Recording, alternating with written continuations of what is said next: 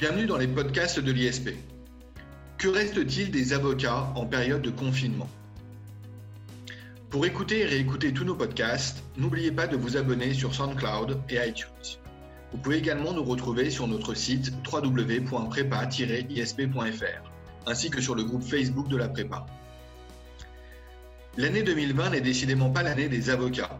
Entre les grèves liées à la réforme des retraites et le Covid-19, il est très compliqué pour les avocats de travailler tous les cabinets, qu'ils soient individuels ou d'importance, ont été impactés, même si les plus gros sont moins asphyxiés et pourront sans doute mieux résister à la période qu'elle a. Le Monde titrait la semaine dernière que 2020 est une année de cauchemar pour les avocats. Le 21 avril, les échos titraient suite à un sondage qu'une tornade est en train de passer sur le métier d'avocat. Un avocat sur quatre pense à changer de métier face à la crise. Le Conseil national des barreaux, quant à lui, a demandé au gouvernement un plan de sauvegarde pour les cabinets d'avocats. Jusqu'à quand faudra-t-il aux avocats résister aux tempêtes successives? Les perspectives d'une reprise au 11 mai sont douteuses. Certains parlent d'une reprise de l'activité juridictionnelle seulement en mois de septembre. Et comment faire? La mise en place des gestes barrières et de distanciation sociale sont compliquées à mettre en œuvre dans les cabinets et encore faudrait-il savoir par qui seront sanctionnés le non-respect de ces, gestes barrières et de cette distanciation sociale. Pour répondre à toutes les questions que l'on se pose sur le métier d'avocat en période de confinement, nous avons le plaisir de recevoir Maître Juliette Mel, avocat à la Cour et cher ami de la prépa ISP. Juliette Mel, bonjour. Merci d'être avec nous à distance et confinée. Une toute première question. Comment allez-vous, Juliette Mel ça va très bien. Je vous remercie beaucoup de m'avoir sollicité pour ce podcast qui est vraiment d'actualité, puisque les avocats souffrent. Alors oui, ils souffrent, c'est absolument indéniable. Mais avant de rentrer dans le détail, eh bien euh, précisément euh, du fonctionnement d'un cabinet en période Covid-19, euh, Juliette Mel, je vous laisse déjà la parole pour nous relater le contexte de ces dernières semaines du point de vue d'un avocat. Merci. Alors, le point de départ euh, a finalement été le 12 mars 2020. On le sait depuis l'ordonnance du 25 mars 2020 qu'une période juridiquement protégée euh, a été instaurée entre le 12 mars 2020 et le 24 juin 2020, qui est appelée état d'urgence sanitaire. Euh, mais bien avant cela, et plus particulièrement dès le début, c'est-à-dire le 17 mars pour être précis, tous les avocats du barreau de Paris, puisque je suis du barreau de Paris, donc je, ne sais pas ce que les autres avocats des autres barreaux ont reçu, mais moi j'ai reçu un mail du bâtonnier euh, nous disant que toutes les urgences euh, seront suspendues et que euh, à compter du 16 mars et que seules perdureront les urgences civiles absolues. Donc urgence civile absolue déjà, qu'est-ce que c'est? Référés et requêtes sont traités à partir du 16 mars. Autrement dit, euh, le message était clair, euh, ne plus saisir le tribunal, sauf quand il s'agit d'une urgence absolue. Parallèlement à cela, euh, toutes les audiences civiles sont, depuis le 12 mars, systématiquement renvoyées sans même qu'on ait un message RPVA à faire ou même à se coordonner entre confrères. Le renvoi est systématique. Ce n'est pas le cas pour tous les tribunaux de France, mais en tout cas tous les euh, tribunaux de Paris, Nanterre, Créteil et Bobigny en audience civile, j'entends, c'est le cas. Ce n'est pas le cas pour quelques audiences pénales, mais pas toutes. On en parlera sans doute euh, derrière cela. Donc ça pose un véritable problème dans le, dans le cas dans lequel je suis, puisque moi, mon cabinet ne fait que du contentieux. Donc c'est un arrêt, euh, je dirais, quasi total de l'activité contentieuse du jour au lendemain alors euh, on aurait tendance à dire bah, c'est pas grave, on va, mettre les collaborateurs en chômage partiel et, euh, on va faire le dos rond euh, en suspendant les loyers et en se disant que ça ne durera pas trop, sauf que les collaborateurs ne sont pas salariés hein, dans, la plupart des structures, ils ne sont pas salariés. Et que là, pour le coup, le lendemain, le 18 mars, on a reçu un message du, du bâtonnier du barreau de Paris qui donc qui, a autorité euh, sur nous, hein, puisqu'il s'agissait véritablement d'une injonction euh, qui nous a dit très clairement qu'il fallait tout mettre en œuvre. Donc, euh, vous mesurez l'intensité de l'obligation pour organiser le télétravail ou le travail à domicile des collaborateurs et qu'il ne fallait pas suspendre euh, les contrats de collaboration. Le message est clair. La seule circonstance de la crise sanitaire du Covid-19 ne peut justifier la suspension du contrat de collaboration libérale, euh, laquelle suspension n'est d'ailleurs pas prévue dans le RIN, le règlement intérieur national des avocats. Donc ça veut dire quoi en clair? Euh, Ça veut dire que on ne peut pas faire travailler les collaborateurs ou, moins bien, mais qu'on doit continuer quand même à payer des rétrocessions sur une base de temps plein. À cela s'ajoute cotisation, loyer, euh, TVA euh, et autres taxes, ce qui crée une véritable, comme l'a titré Le Monde et les Échos et l'Obs, je crois euh, aussi, une véritable asphyxie de la plupart des cabinets. Alors, cette asphyxie, elle est d'ordre financier on va voir comment se déroulent derrière euh, les activités euh, d'un cabinet d'avocats comme le vôtre. Euh, ce qui semble certain, c'est que être avocat en période de confinement se révèle particulièrement dur. Qu'en est-il réellement? Réellement, c'est compliqué. C'est compliqué parce qu'il faut se réinventer se réinventer en maintenant un lien euh, avec l'équipe le plus possible.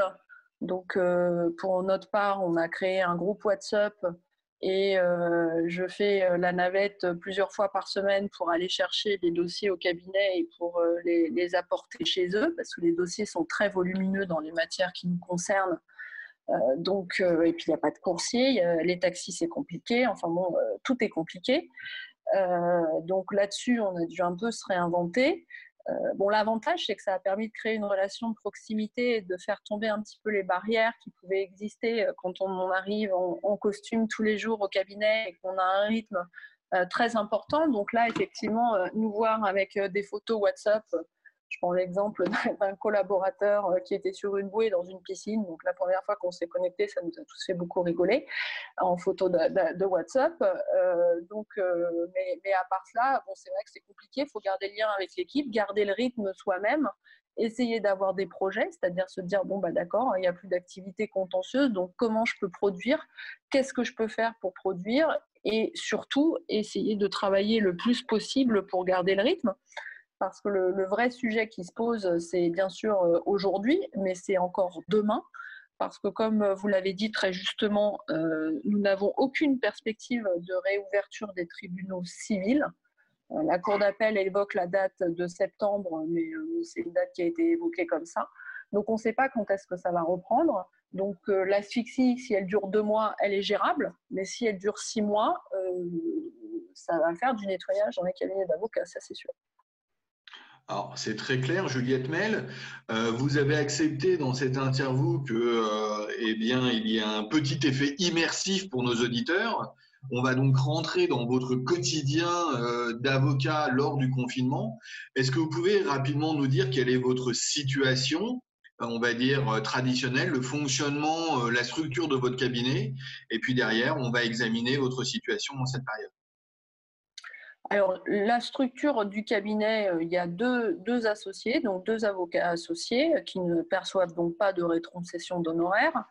Euh, dans notre cabinet, il y a cinq avocats collaborateurs et en ce moment, il y a cinq stagiaires, dont deux stagiaires ESB. D'accord. Et ça implique Vous êtes même associé de ce cabinet? Oui. D'accord. Bon, alors commençons euh, véritablement eh bien, à analyser euh, la situation qui est la vôtre. Euh, la question va vous paraître ironique, hein, et je m'en excuse, même si c'est vrai qu'elle l'est un peu. comment peut-on ressembler à un avocat en travaillant de chez soi?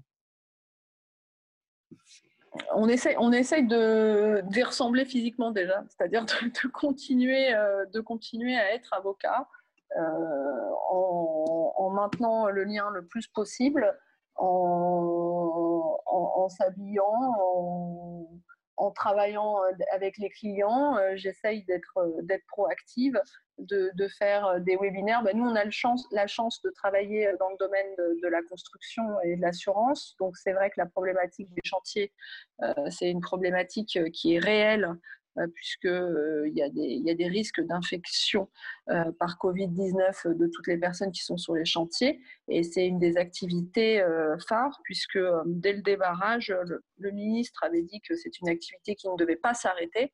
Donc il y a beaucoup de problématiques qui se posent par rapport à ça. Donc euh, c'est s'occuper, quoi. C'est essayer de, trouver des nouvelles problématiques et de faire de la prospection, puisque tous les dossiers contentieux traditionnels euh, sont, au point mort. On n'a pas de date pour conclure, très concrètement on n'a pas de, date d'audience et, on n'a même pas les dates de renvoi maintenant. C'est-à-dire qu'au début, on avait en, mars, on avait des dates de renvoi sur fin avril et maintenant, euh, on n'a même plus euh, de date de renvoi. Donc, euh, je crois savoir que les greffes sont dans la même situation, c'est-à-dire dans l'inconnu total.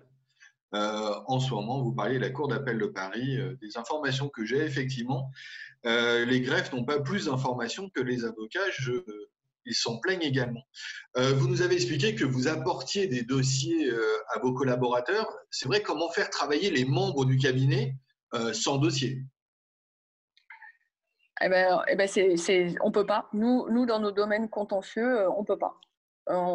C'est utopique de se dire, enfin, pour vous donner un ordre d'idée, un marché de travaux, ça fait plusieurs centaines de pages.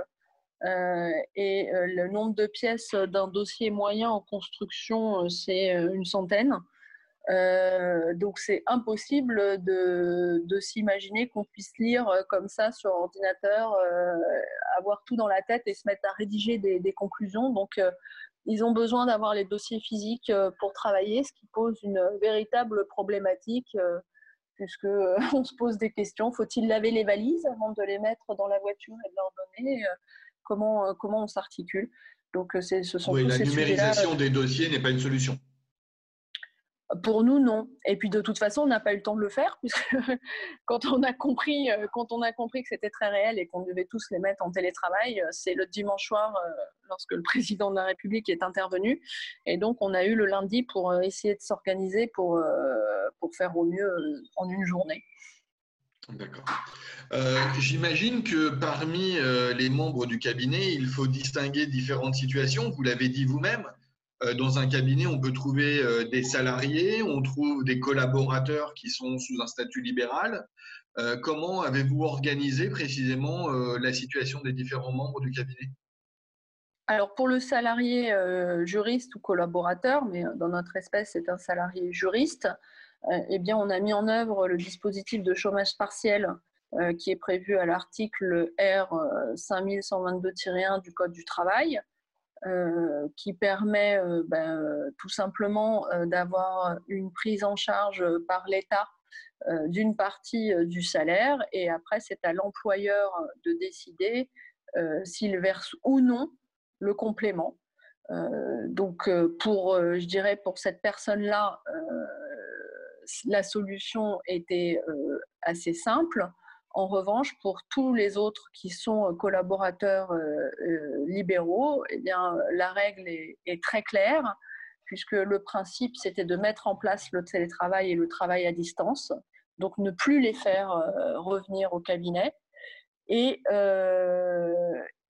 tout simplement de, de, les faire travailler de chez eux. Et du coup, et ça, sachant que pour, pour être clair, l'ordre a même créé une cellule spéciale, c'est dire à quel point il doit y avoir euh, des problèmes posés par, euh, par cette recommandation qui prend les formes d'une injonction plutôt que d'une recommandation, mais une cellule spéciale a été créée à l'ordre, c'est un référent collaboration qui a été créé à l'ordre, puisque j'imagine qu'il y a des cabinets qui ont sans doute été obligés de mettre des termes à des contrats de collab dans des conditions plus ou moins glorieuses. Donc il y a une cellule qui a été créée par l'ordre pour aider euh, les collaborateurs. Donc ça veut dire qu'aujourd'hui, très clairement, si on ne peut plus payer un, collaborateur euh, parce que soit euh, il y a des problèmes de trésorerie ou soit qu'il ne travaille pas, eh bien, on n'a qu'un seul choix, c'est de mettre un terme à son contrat de collaboration. Donc ce n'est pas forcément une solution, puisque la solution première, ça serait quand même de préserver l'outil de production mais néanmoins, c'est le seul choix que nous offre le contrat de collaboration. Mais il y a un préavis euh, suivant l'ancienneté du collaborateur qui est de six mois ou trois mois. Euh, donc, de toute façon, euh, ça, reste une charge monstrueuse à supporter pour un cabinet. D'accord. Euh, une autre question qui va être intimement liée à celle-ci, euh, quoique, et qui va particulièrement intéresser eh bien, euh, nos élèves à l'ISP, en tout cas une partie importante d'entre eux, et les stagiaires dans votre cabinet et, de manière plus générale. comment les faire travailler Comment on les garde pendant une période comme celle-ci? Alors, il y a deux cas qui doivent être distingués. Il y a le stagiaire, je dirais, classique et le stagiaire EFB. Alors, on va commencer par euh, le stagiaire EFB. Euh, le stagiaire EFB, on a eu un, message assez discordant entre l'ordre d'une part et l'EFB d'autre part, puisque euh, l'ordre nous a demandé de maintenir le télétravail des stagiaires EFB. alors que l'EFB nous a dit dans un mail qui est tombé le lendemain, donc on s'est dit super la coordination, l'EFB nous a dit que l'idéal c'était le télétravail, mais que lorsque le télétravail était impossible, il était possible de suspendre la convention euh, de stage, c'est-à-dire que le stage puisse reprendre pour la durée restant à courir à la fin du confinement. Euh, et du coup, le stagiaire percevoir à nouveau sa gratification pour la durée restant à courir. Nous, c'est la solution qu'on a privilégiée, puisque euh, si déjà on a du mal à faire travailler des collaborateurs sans dossier, c'est encore plus utopique pour des stagiaires qui ont, qui ont bah, quand ils font pas un stage photocopie, ils ont besoin des dossiers, ils ont besoin d'avoir un contact avec un collaborateur ou un associé pour se faire expliquer la tâche à faire. Euh, donc ça a été très compliqué de, de, les mettre en télétravail. Donc, on a décidé de suspendre euh, les conventions de stage, ce qui aujourd'hui nous pose un vrai problème, puisque euh, concrètement, et, vous l'indiquiez euh, lors de l'introduction, on ne pourra pas faire revenir tout le monde le 11 mai. Donc, on ne pourra pas mettre, comme on faisait, même si les locaux sont grands, on ne pourra pas mettre plusieurs personnes dans un bureau puisque les, les règles de distanciation sociale ne seront pas respectées si on le fait. Et du coup, bah, ça pose un problème parce que concrètement, on ne va pas pouvoir faire revenir tous les stagiaires. Euh, et ça, euh, pour l'instant, on n'a pas de, pas de, recommandations ou de préconisations sur ce sujet. Pour les stagiaires classiques, euh, la situation est pire, si j'ose dire, puisque là, on est, un peu plus libre. Donc j'imagine qu'il doit y avoir euh, des choses euh, pas très sympas qui se passent pour les stagiaires classiques. Donc ça veut dire que les cabinets ont le choix entre euh, le télétravail, qui est évidemment la forme recommandée, la suspension ou la rupture de la convention de stage. Nous, on a suspendu les conventions de stage non EFB parce que les stagiaires qui sont au cabinet dans, cette configuration sont tous dans des stages qui valident leur M2 euh, donc même si c'est pour nous euh, très compliqué à organiser et à articuler cette suspension, puisqu'on avait d'autres stagiaires qui étaient censés venir euh, ben, à leur suite, donc tout va être décalé. on ne sait pas encore comment on, va, faire venir tout le monde, mais en tout cas on a décidé à ce jour de, suspendre les conventions de stage pour pas les pénaliser, parce que bah, pour la fac, bah, concrètement, ça valide leur M2. Donc, c'est tout, à votre honneur, euh, Juliette Mel, de ne pas avoir révoqué ces stages. Et on pense euh, évidemment à tous ceux euh, de nos élèves pour qui ça n'est pas le cas. D'ailleurs, je rappelle pour ceux qui voudraient partager leur expérience sur ce point, hein, maintien du stage, suspension du stage ou révocation du stage, que vous pouvez le faire en commentaire de ce podcast et bien sur Twitter, hein, sur Twitter de la prépa, arrobas prépa ISP. Juliette Mel, avançons dans le quotidien, je vais dire judiciaire. Euh, comment être un avocat contentieux sans audience et sans juge? Alors la situation est, très différente selon qu'il s'agit d'audience civile ou pénale. Alors je vais commencer par le plus simple, les audiences civiles. Bah, les audiences civiles, euh, eh bien, on reçoit chaque fois qu'on envoie un message RPVA ou un mail, puisque parfois on a les adresses mail des greffiers, par exemple au tribunal de commerce euh, ou aux ex tribunaux d'instance. Euh, je, vous lis un exemple de mail qu'on reçoit, comme ça vous verrez bien. À la demande de la présidente du, du tribunal judiciaire de Bise, et conformément aux instructions de la garde des Sceaux, tous les tribunaux sont fermés à compter du lundi 16 mars. Nous devons participer à l'effort collectif pour limiter la propagation du Covid-19 et éviter de mettre en danger le public accueilli et le personnel de justice. Voilà ce qu'on reçoit. Nous vous remercions de votre compréhension. Donc, autant dire qu'il ne se passe rien. D'accord, ça a le mérite d'être clair. Euh, c'est valable pour tous les tribunaux. Comment fonctionne par exemple le tribunal judiciaire de Paris? Alors, pour le tribunal judiciaire de Paris, toutes les audiences programmées ont été supprimées, c'est-à-dire que toutes les dates d'audience qu'on avait euh, n'existent plus. Ça ne sert à rien d'arriver pour plaider un dossier euh, pendant la période. Tous les délibérés qui étaient prévus à compter du 17 mars 2020 ont été prorogés sans perspective, euh, ce qui suscite un certain nombre de difficultés puisqu'il y avait parfois euh, des situations urgentes. Je pense par exemple euh, à un référé provision qu'on avait initié au cabinet pour un train qui avait déraillé. Donc, ben, on n'a pas le délibéré. Donc, autant dire que la situation, ben, elle est catastrophique en termes de préjudice. Euh, il n'y a pas de corporel d'ailleurs, d'accord, mais en termes de préjudice financier, elle est catastrophique. Je poursuis. Aucun accueil téléphonique ni physique, aucune diligence euh, requise par les parties.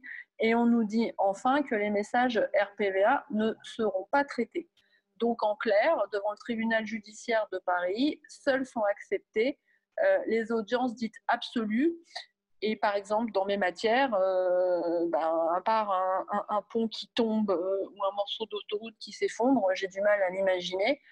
je pense que ce que vise plutôt le tribunal judiciaire, ce sont plutôt les audiences civiles devant le juge aux affaires familiales et éventuellement certaines audiences civiles devant le pôle social. D'accord. Et au pénal? Alors, euh, au pénal, c'est un peu mieux, euh, puisque euh, certains contentieux sont maintenus.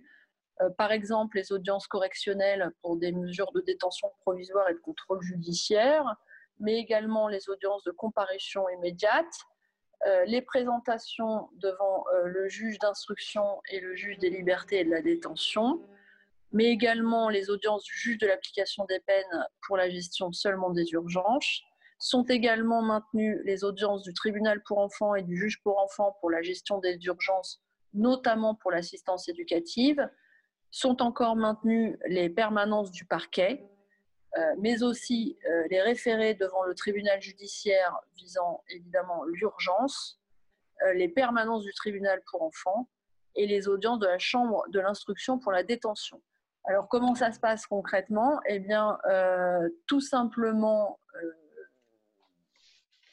les juges du civil qui ne peuvent pas travailler viennent prêter main forte euh, aux juges du pénal. D'accord, d'accord. D'ailleurs, on a une pensée à cet instant hein, pour tous les magistrats et tous les avocats qui permettent encore eh bien, ce service minimum de la justice qui est absolument essentiel. Euh, je vais vous poser une question qui va être euh, finalement très procédurale, mais comment, euh, avec la quasi-fermeture des tribunaux, comment est-ce qu'à l'heure actuelle, eh bien, on peut exercer un recours en justice? C'est très compliqué parce que les, alors il y a deux choses. Déjà, la première question qui se pose, c'est quand on, par exemple, en matière civile, on, rédige une assignation, sauf que les huissiers ne délivrent plus. Euh, et comme tous les délais ont été suspendus au terme de, l'ordonnance du 25 mars 2020, euh, il est vrai que tout le monde nous dit, bah, peu importe, il n'y a pas de problématique de prescription et d'interruption des délais, puisqu'on est dans le cadre de l'article 2 de cette ordonnance. Euh, néanmoins, il y a parfois des dossiers à faire avancer, et, c'est une vraie problématique que les huissiers ne délivrent plus. Le RPVA fonctionne toujours. donc, au final, on peut quand même envoyer un mail euh, aux, tribunaux, civils, mais ceux-ci, comme je vous l'ai dit tout à l'heure, ne répondent plus.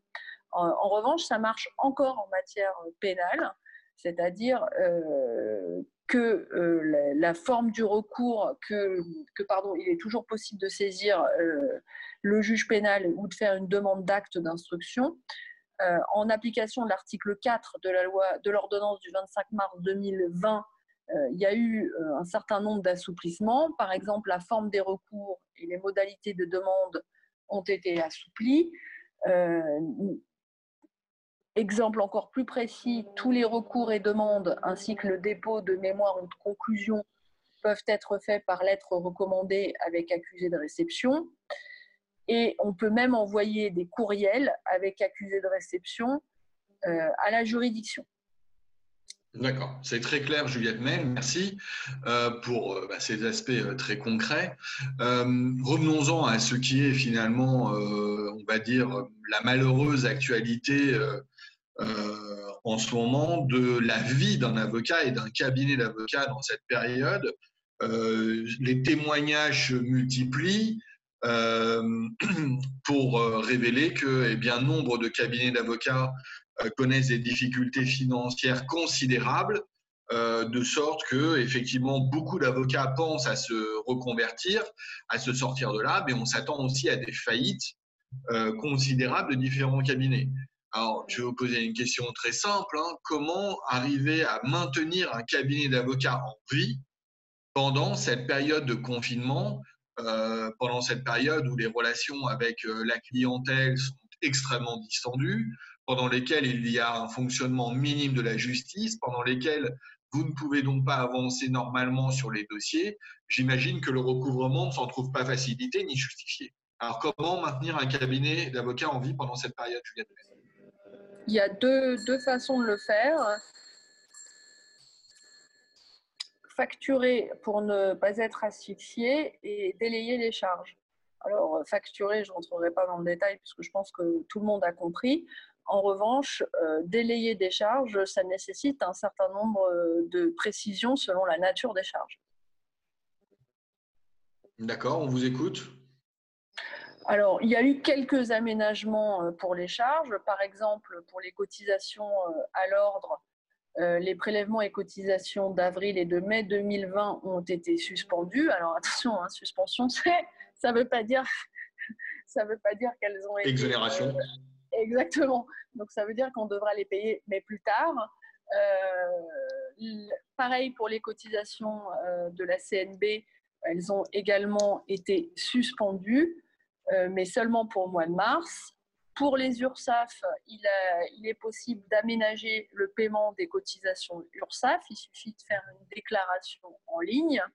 En revanche, il n'est pas possible d'aménager le paiement de la TVA. Et ça aussi, ça pose une vraie difficulté parce que pour éviter l'asphyxie, on facture, on facture, on facture. Euh, mais néanmoins, ça implique de payer de la TVA sur ce qui est euh, facturé. Et donc, ça, ça fait des décaissements. Euh, et pour le paiement de, de, l'IS, là aussi, il est possible d'obtenir des délais et des remises. Il faut se connecter sur son compte. En revanche, pour les, les loyers, là, c'est bien plus compliqué puisque la plupart des cabinets d'avocats ont des baux commerciaux et, comme vous le savez sans doute, ce n'est pas une cause d'exonération de, du paiement des loyers, le Covid-19. D'accord. Donc il y a des sorties à réaliser qui sont considérables, alors effectivement que euh, eh bien, la facturation euh, doit être conjuguée avec la situation. Est-ce qu'il y a des aides qui ont été accordées euh, aux avocats, comme on a pu voir quelques aides accordées à d'autres personnes du secteur économique? Bah, c'est justement là toute, toute l'injustice et toute la gronde de la profession d'avocat, c'est qu'on a vraiment une fois de plus, enfin je dis on, je me fais peut-être la parole de beaucoup de gens, mais on a, on a vraiment l'impression, une fois de plus, d'avoir été mis euh, sur le bord de la route parce que euh, les entreprises ont des aides importantes avec ces 80% de, de, prise en charge dans le cadre du, du, du chômage partiel, même si ce n'est pas la panacée. Nous, on n'a rien. C'est-à-dire qu'on n'a pas une mesure qui vient nous dire on va vous payer 80% des, des contrats de collab et euh, en fait, la, seule aide spécifique qui a été mise en place, puisqu'il y a un fonds de solidarité euh, qui a été créé, euh, cette seule aide concerne les cas les plus graves, c'est-à-dire les confrères qui, se retrouvent dans des situations catastrophiques au bord de la faillite. Et encore, cette aide, elle est, elle est vraiment extrêmement réduite. Et quand vous lisez l'article que vous allez citer en, introduction, ça fait d'ailleurs très peur, puisqu'on apprend qu'il y, a 20% des, cabinets d'avocats qui ont sollicité l'aide d'État à 1500 euros. Donc, s'en trouver réduit là, c'est vrai que ça fait un petit peu froid dans le dos. Oui, c'est tout à fait exact. Alors, pour en finir avec ce triste tableau, Juliette Mel, est-ce qu'on peut avoir, on va dire, un regard un petit peu optimiste ou en tout cas se dire qu'il y a peut-être aussi moyen de profiter du confinement euh, eh bien, pour améliorer les choses, pour repenser son activité. Euh, qu'est-ce que vous en pensez, Juliette Mel euh, je pense qu'il faut en profiter pour rebondir. Et les axes sont nombreux pour, pour rebondir. Déjà, travailler sur soi, parce que le télétravail nous a appris que que, c'était possible quand même de travailler de chez soi, euh, c'est-à-dire avec le dossier naturellement, mais que, c'était quelque chose de possible. Et ça, ça, implique euh, de repenser toute l'activité d'un cabinet, puisque nous, on paye des locaux euh, au prix du mètre carré somptueux, parce qu'on s'est toujours dit qu'il fallait avoir une belle adresse. Qu'il fallait euh, que les collaborateurs soient bien installés. Et là, on se rend compte euh, qu'ils arrivent à télétravailler. Donc, ça permet de repenser l'espace, ça permet de repenser, de repenser la, façon de fonctionner. travailler sur soi aussi, puisque on se retrouve, en tout cas pour ma part, on, se retrouve à diriger une équipe de 10 personnes du jour au lendemain sans avoir pris le moindre cours de management à la fac de droit. Euh, et là, on se retrouve confronté à de nouvelles perspectives. Euh, les collaborateurs qui ont leurs propres angoisses, est-ce qu'ils vont perdre leur contrat? Ceux qui ont des enfants, comment ils font pour gérer euh, une collaboration en temps complet avec le, rôle de, maîtresse ou de maître d'école en parallèle? Et puis aussi, on, a, on peut avancer sur d'autres sujets. Ces sites Internet, je ne sais pas si les, avocats ont, je pense, les sites Internet les plus mauvais de France. Il suffit de regarder parfois les photos euh, qui sont mises sur les sites. Ça peut être une. je me moque, mais cela dit, nous c'est pire. On a une page d'attente depuis deux ans. Donc euh, on attend. Donc ça peut C'est vrai que la vitrine euh, des sites internet des cabinets d'avocats n'est pas toujours flatteuse, effectivement. Donc ça permet de repenser ce genre de choses et, et pourquoi pas d'en profiter pour faire de la formation continue. Il y a un certain nombre de réformes qui sont entrées en vigueur cette année. Euh, et puis de, voilà, de, continuer à travailler et à s'impliquer pour le cabinet en se disant cette période, c'est pas du temps perdu, c'est pas du temps productif en termes de facturation, mais ça peut être du temps d'amélioration pour l'outil de production, c'est-à-dire le cabinet. Et puis, euh, avec un peu de chance, euh, c'est fini le 11 mai. Ben, j'en profite hein, pour signaler que, en termes de formation, hein, je ne peux qu'inviter nos auditeurs à aller sur le site de la prépa euh, www.prépa-isp.fr. Juliette Bell, merci. Merci euh, de vous être prêtée au jeu de cette actualité et, euh, on peut que vous souhaiter bon courage. Euh, en guise de conclusion, j'aimerais moi souligner la décision du Conseil d'État du 20 avril dernier qui a ordonné à la chancellerie de fournir à tous les avocats des masques lorsqu'il y aura une reprise de l'activité, on espère le plus tôt possible après le 11 mai. Euh, la chancellerie, euh, le ministère avait euh, fait une grosse commande de masques et entendait au départ eh bien, en réserver l'utilisation et le bénéfice aux seuls magistrats, greffiers et personnels des juridictions. On est très heureux que le Conseil d'État ait su rappeler que les avocats ont leur rôle d'auxiliaire de justice devait aussi bénéficier euh, de ces masques. C'est une décision très sage du juge administratif et euh, le ministère euh, en aura pris note, nous l'espérons. Voilà, tout le monde doit bénéficier d'un maximum de protection parce que tout le monde participe également eh bien, au service public de la justice. Juliette Mel, il nous reste à dire merci, de vous dire merci, merci donc pour cette interview et merci eh bien, tout simplement pour euh, tous ces riches enseignements que vous nous avez prodigués. Merci à vous. Belle journée.